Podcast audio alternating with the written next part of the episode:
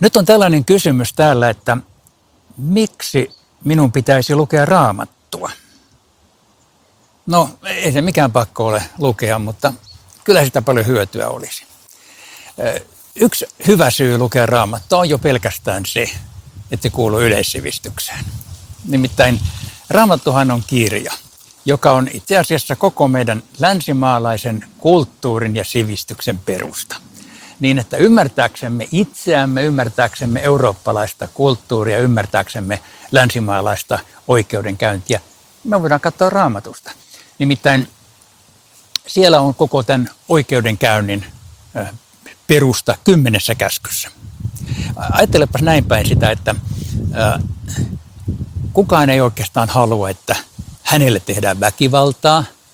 Kukaan ei halua, että häneltä varastetaan – Kukaan ei halua, että hänelle valehdellaan.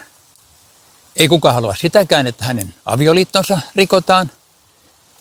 Mitä nämä on muuta kuin kymmenen käskyä.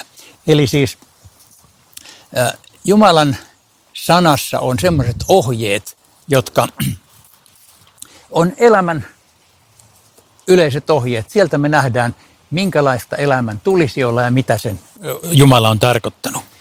Mutta Varsinaisesti raamatun lukemiseen on oikeastaan vähän toinen syy. Mietis näin.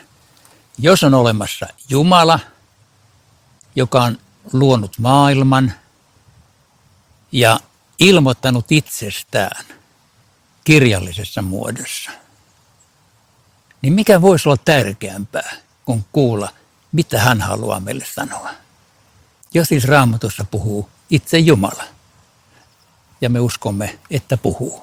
Ja sen takia, kun sä luet raamattua, niin kysy, mitä Jumala haluaa sulle sanoa. Hän puhuu sulle sieltä ja hän antaa myöskin vastauksia sun kysymyksiin elämän ahdingoista, elämän myötä- ja vastoinkäymisissä. Jumalan sanasta löytyy sellainen tie, joka viitottaa sulle oikean reitin ja jota kautta sä pääset kerran taivaaseen.